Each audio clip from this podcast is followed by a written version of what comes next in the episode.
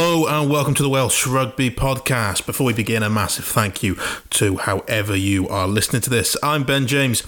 Last week I promised some reaction to Wales's Six Nations triumph. It's a little later than planned this episode, but we've spoken to two key men in Wayne Pivac's Wales team from the past year to try and get an idea of how they went from a miserable 2020 to minutes away from a Grand Slam.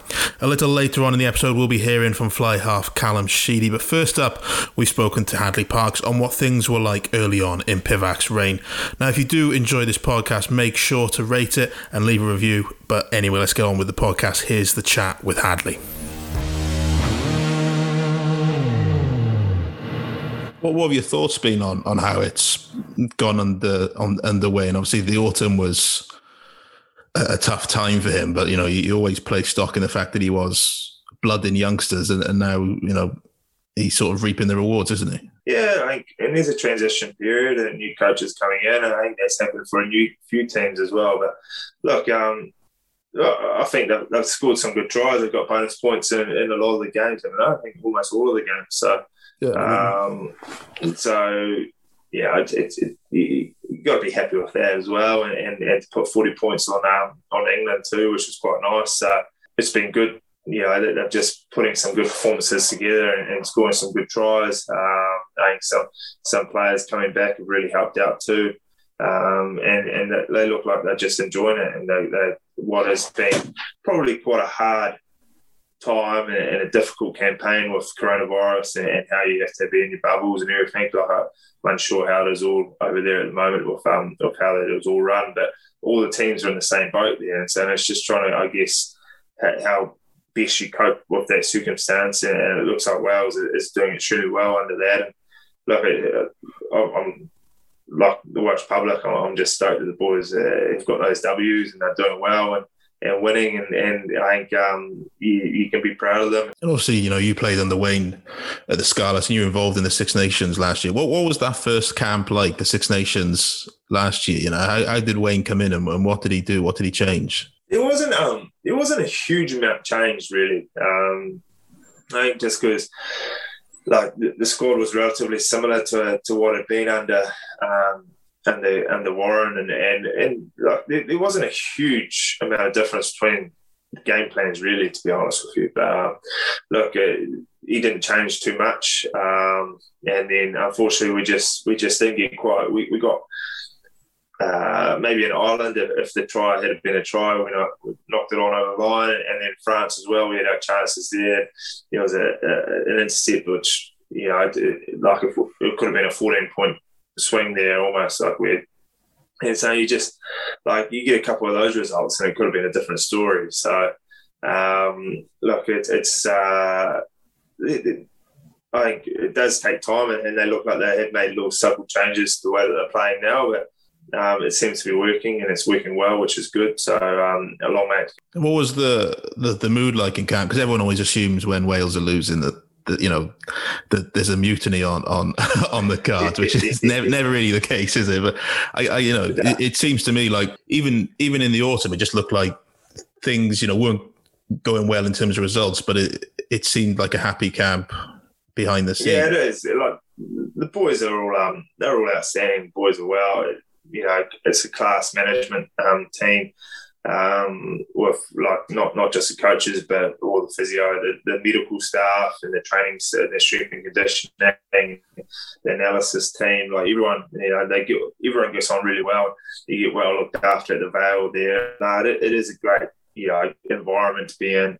Um, you get well looked after, um, like in terms of um, like the, the, the chef is uh, is second to none. He's he's outstanding there too, Andre. Um, you know, one of the best signings I think I've had. uh, so no matter what happens, like everyone gets on pretty well, which is quite good. So um, and they seem like they're having a great time at the moment. We're having a good time, and, and the environment's good at the moment. No, I remember when hearing about Dan Lydiate getting injured at the start of the tournament. He basically, I think he stayed on for the Sunday night just so he could have one last meal in camp. Um, yeah how did you find the other Wales coaches who came out? You know, I how do you think Stephen? Obviously, Stephen worked at the World Cup as well, yeah. so he's had a little bit longer. How, how, was he during that sort of time in Japan and then in the Six Nations in terms of implementing his ideas? Um, it, it was good. I think uh, he he came in and, and, really um, he was really good during the World Cup. Like it was a bit of a tough situation for him to come into, but um, it was nice that a lot of us had had a, a bit of a relationship too before that. So um, look, he's done um, very well there, and, and then he continued to do well. And you know, I think the boys enjoyed playing under him. Uh, he's certainly he, he's done a lot in the jersey as well as a player. So um, so he's certainly got their respect as a player. And then uh, in the Gethin, um, you know, it looks like he's doing a great job there too with um, with, with the defence. Um, you know, it certainly looks like of reading what people are saying, he's doing a great job. So um, absolutely stoked for him. And, and, then Humphreys, I didn't have too much to do with John. um, he, uh, I try and leave the dark arts to the big boys. So um, yeah, it was good. So, sounds like he's doing well. Um, he's enjoying it. And I, I, just all I know about Humphreys is he wasn't very good at cleaning the coffee machine. So um, hopefully he's improved on that now. He just wanted you at the end, so it's the end of the line. Right. Hit, hit, hit it up in midfield. yeah, first, first phase. Because like I remember at the World Cup, like the the Australia game, the the the snap drop goal at the start of the match, that felt like that was something that came straight off the training paddock. I didn't know whether that was Stephen or whether that was Dan driving that, but it just felt like that was something that that was clearly planned. Um, to be honest with you, I don't, I don't know if it was. Um, you know, I, don't, uh, I think uh, do we get the advantage straight away? We, we turned it over, and I think we made an advantage straight away. Yeah. I, I, can't actually remember. To you know, Bigsy just went and did it, and it I think it was just about trying to get points on them early and, and just get a, get off to a good start. And, and we managed. I think Aaron Wainwright got a turnover or did a good tackle, and, and, and we clean past it. And then and then it might have been Ken Owens or yeah, but um, and then Bigsy took the drop kick, and, and it just got us off to a great start. So um, look, I think Bigsy will probably be enjoying having Steve as, as a coach and, and playing under him too. So yeah, I guess what what all the sort of coaches did well at the Scarlets and now doing well at Wales, like with Wayne and stuff like that. In terms of it's delegating responsibility onto the players. I think Rhys Patchell spoke about a couple of weeks ago that you know at the Scarlets that that, that Pro 12 winning season. You know, the players basically dictate what goes on on the field, and, and it becomes this thing where you, you build on momentum and you almost start to believe that you're just going to keep on winning. I guess we're, we're seeing that with Wales at the minute, aren't we? Now, look, it is, and there's only so much coaches can do as well. So they're, they're doing all obviously a lot of analysis work and helping you out during the week and, and, coaching. But when it comes to the game, they're obviously like it's the players out there out there doing it. And so like, there has to be a, a lot of, um, I guess. Uh, um, responsibility on the players to make sure you know give them a lot of responsibility to make sure that they are doing or, or trying to do as well as they can or, or making the right decisions under under um, under pressure. So I guess it's trying to put that uh, the players under pressure in a, in a, training or in a friendly environment, training um, environment, so that you get used to that. And, and I think that's what like Steve and, and, Wayne, that's what we did at the Scarlets, and, and I think um, and hope and I'm sure that they'll be doing that um, in Wales. And look, it, it was it, was you know especially that Pro 12 season, it was it was a season that uh, like everything just clicked there, and, and we played some good rugby, and it was a it was a you know a, good environment to be in. It was a lot of fun that year, and and um, especially the back end of the year and then it led into the next following year where we made the final again, but we also made it to the semi-finals of Europe. And unfortunately, in both of those occasions, we came up against a, a pretty good Leinster side that um, that dealt to us. So, um, you know, it, I think you know it was a good 20 months or 24 months there for the Scarlets that uh, we played some pretty good rugby. So I guess I think that Leinster win has probably largely dictated a lot of what Wayne's carried on in the next couple of years because obviously he lost Tadhg Beirne on the back of that, and I think he sort of he, he sort of adjusted how he played with the Scarlets a little bit in terms of signings like Blade Thomson and and who's there like to sort of get bigger men out in the wide channels, and you're sort of seeing that with Wales now. You're getting Alun Wyn Jones and and Toby. So I think I think he I, I seem to remember him saying that you know that that Leinster win particularly was one that sort of changed a, a bit of his philosophy at the time. Right, yeah, and Leinster away, um, like it's tough to go to RDS at the best of times, and so to go there in the semi final and the boys did us really well. Like defence that day, I think we went down to 14 men just before half time too, where you got a red card. Um, and then, uh, and but know, it was a great effort. Um, and it just showed that we had a great team environment for a couple of seasons, well, for that time there. And Ty, mate, he, he was outstanding there for a couple of seasons. Unfortunately, um, when he he went, um, uh, John Barclay went back to Edinburgh as well, and James Davies and uh, got injured, and somebody else got injured, and we lost all our turn. We, we weren't getting the turnovers that we were. We were still getting a few turnovers, but not quite as many as we were. And um, but look, it's it's great to see Ty doing so well for Ireland now. Um, you know, he, he's playing extremely well, which is um, which is good to see. Have you spoken to Wayne much actually since since you've been over in Japan? No, look, he's, he's busy doing what he's doing, and, and, and we're busy doing our new experience too. So no, not not not not a huge amount. No, no fair enough. Uh, but I'm sure, like um, when we're down the line a little bit, and when we see each other at a bar or, or after a game at some stage, you know, you'll definitely have to catch up there. So um, yeah. I'm Sam Warburton, you're listening to the Welsh Rugby Podcast. So that was Hadleigh Parkes. Of course, he left Wales after Pivac's maiden Six Nations to go make a new life for himself in Japan.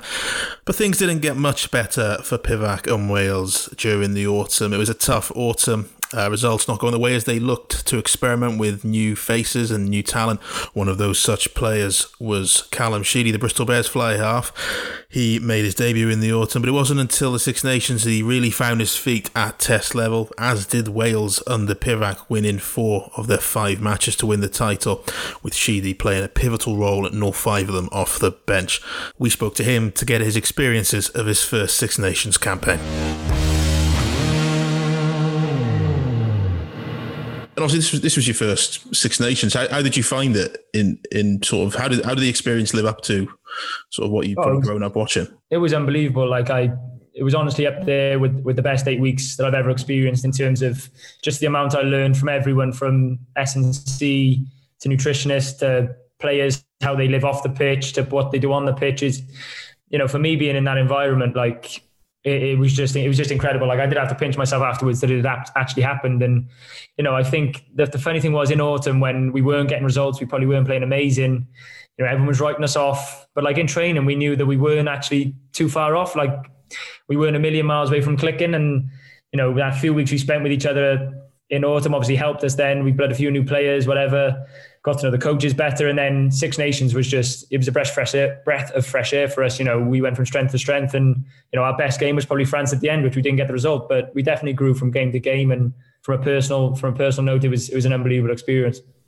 It's interesting that because like, I remember in the autumn, everyone's, you know, if you look on social media, and there's all these, you know, rumors going around on social media, you know, unrest, mm. mutiny in the camp, and all that. And it's it's hard for us to sort of see as the media because you know it's COVID now, so we can't exactly we're not down the Vale like twice a week for media. But it always felt to me like it just it looked like a happy camp that just you know was going down a slightly yeah. different road to what everyone else thought they were going to go do that in the autumn and it, it never felt yeah. like there was an unhappy sort of mood.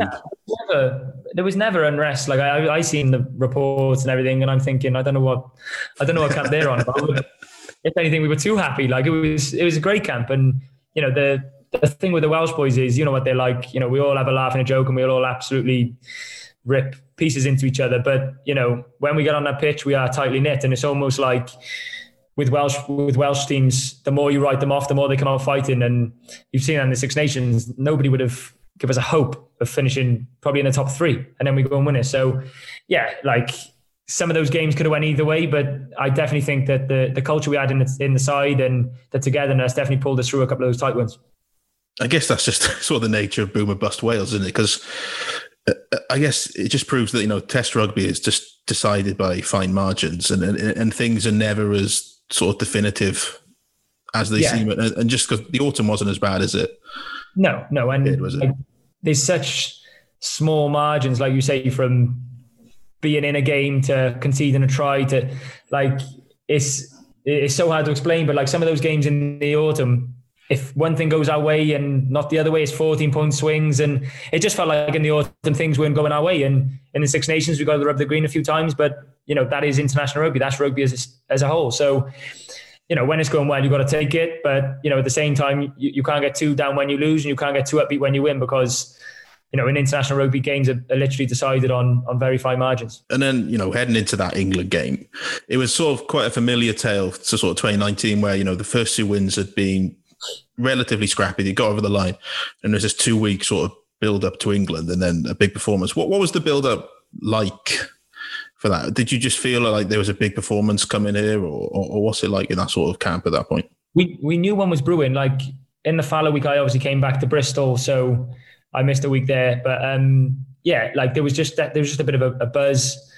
Obviously, Wales England will always have that buzz, but there was something special about that week. I remember it, and you know we had a bit of bite about us in training. Um, it was probably our best training week, and you know that gives you so much confidence going into the game. And England Wales doesn't get any bigger, does it? So you know whether there was crowds, whether there was no crowds, it definitely had that bit of bite, definitely had that bit of edge. Like even driving in from the Vale to the, the Millennium Stadium, and there was flags hanging out windows and stuff.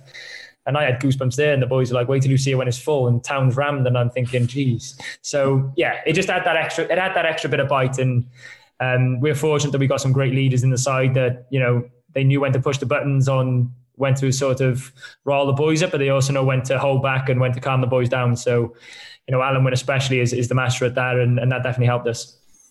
Obviously, for yourself in that two week fallow week, you went back to Bristol, and it was sort of a, the the beginning and end of a very short sort of story about your perceived goal kicking, uh, which which was very, very quickly unproven, wasn't it? um, but what was it? What was it like goal kicking in in the empty Principality Stadium? Oh, it's, it's, brilliant. It's still, it's still, it is still the Principality Stadium, and it's still the, the thing you see on the stadium you see on TV and dream of playing at.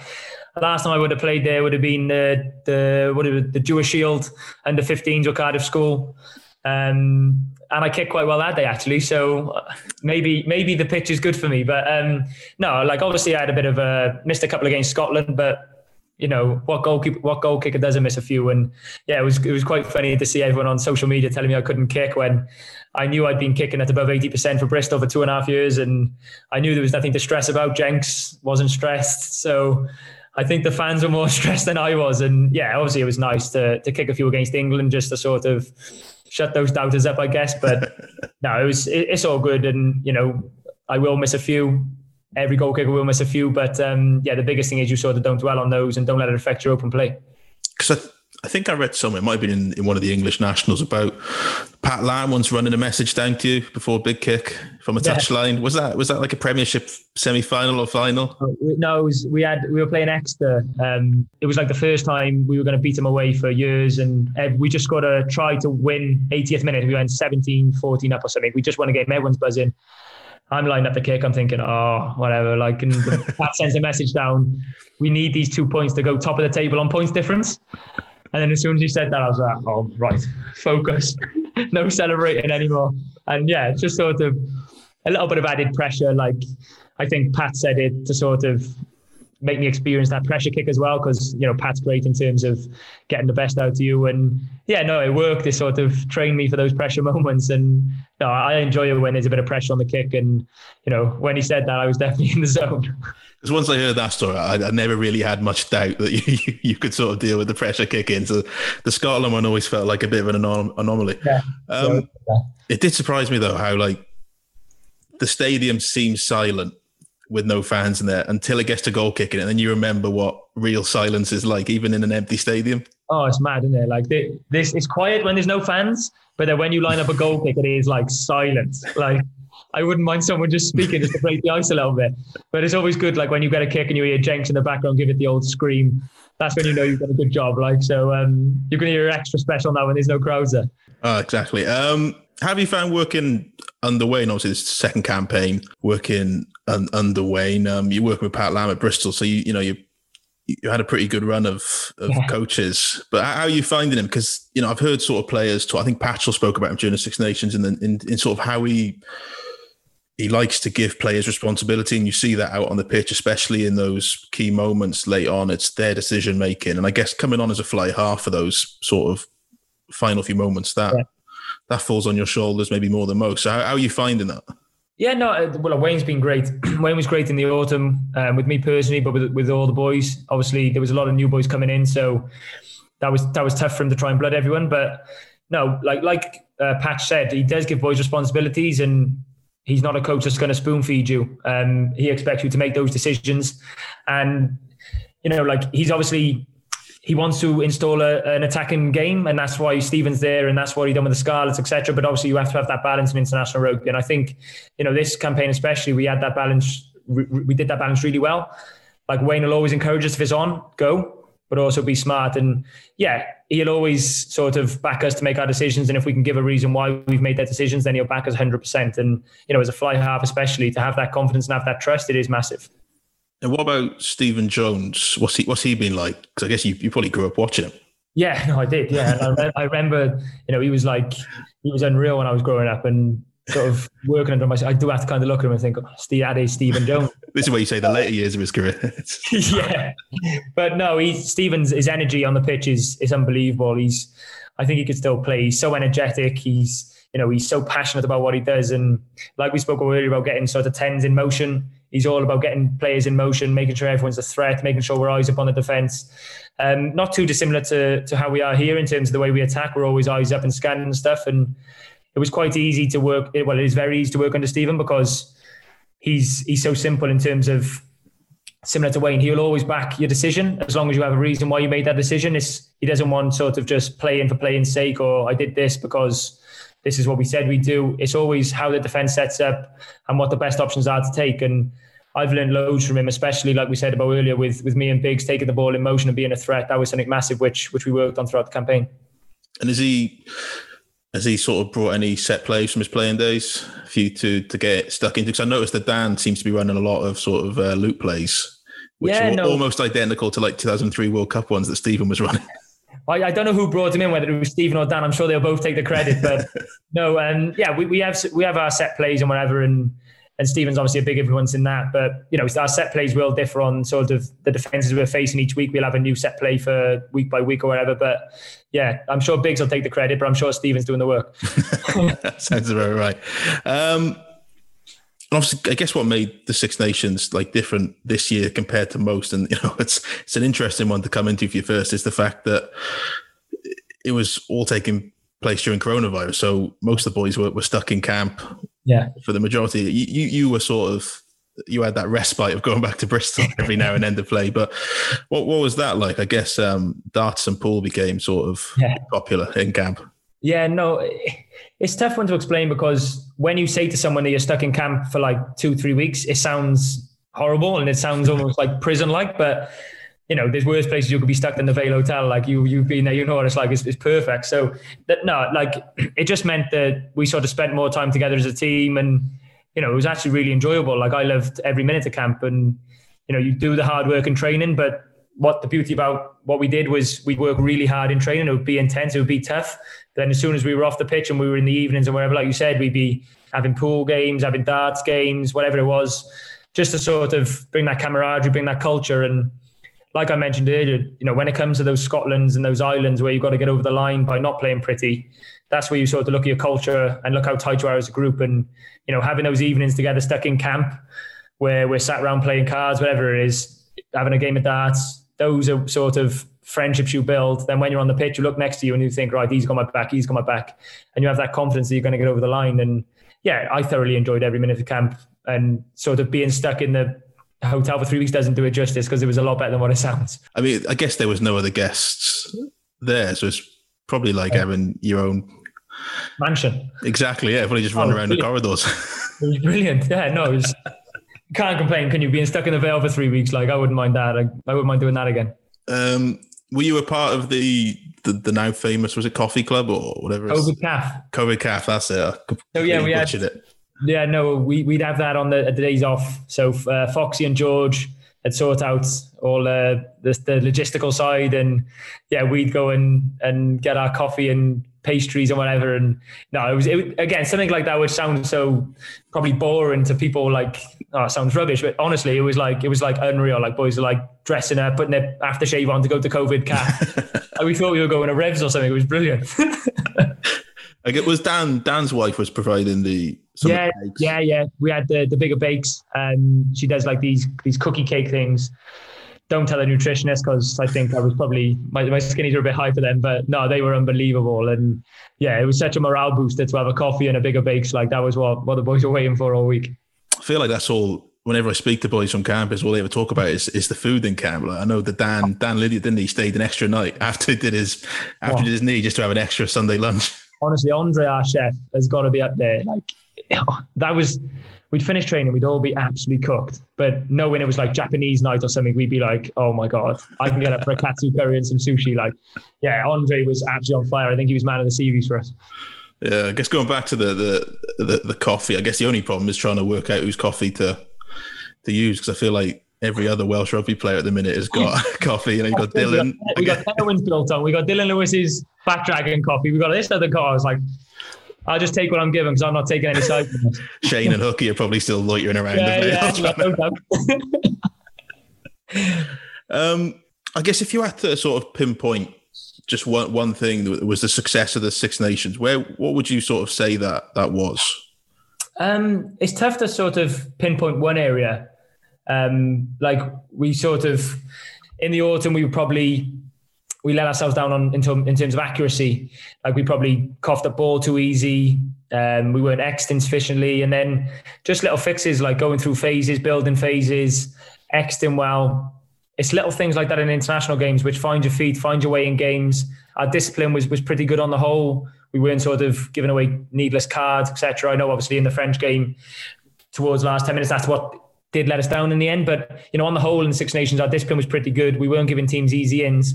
So it is really hard to sort of pinpoint, pinpoint one thing. We probably just added 10% of our game in all aspects. And I know that's probably a, a sitting on the fence answer, but you know, like I said earlier, in international games, you need to exit well.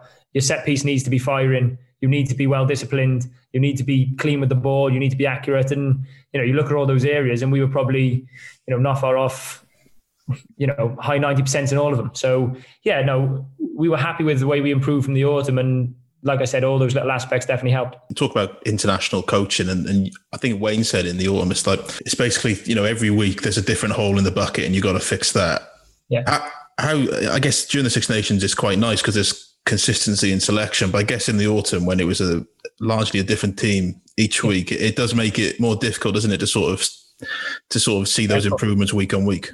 It, it is tough because, like you said, you, you have a new personnel in um, you're playing against completely different sides who like like I haven't played a lot of us haven't played Georgia a hell of a lot to go to then Georgia to England to Italy. It, like it is tough, but you can't sort of make that as an excuse because in the autumn, you know, we weren't there in terms of accuracy in, in the games and you know, we, we can't sort of keep using the excuse that, you know, we were trialing players and whatever because, you know, we'll admit we, we weren't great in the autumn and, you know, that's what what makes this campaign so pleasing is that yeah, there was con- continuity in selection. But then you look at the Scotland game, and you know, pretty much the whole backline was changed, like you know, with, with injuries and whatever. So, you know, we want to be a side that whoever steps in does the job. And you know, autumn was a stepping stone. Six Nations is another stepping stone, and hopefully now summer games, autumn games, we can build on it again. Uh, so what was it like that last after the sort of the France game because it was obviously to lose out on the, the Grand Slam is yeah. it's devastating.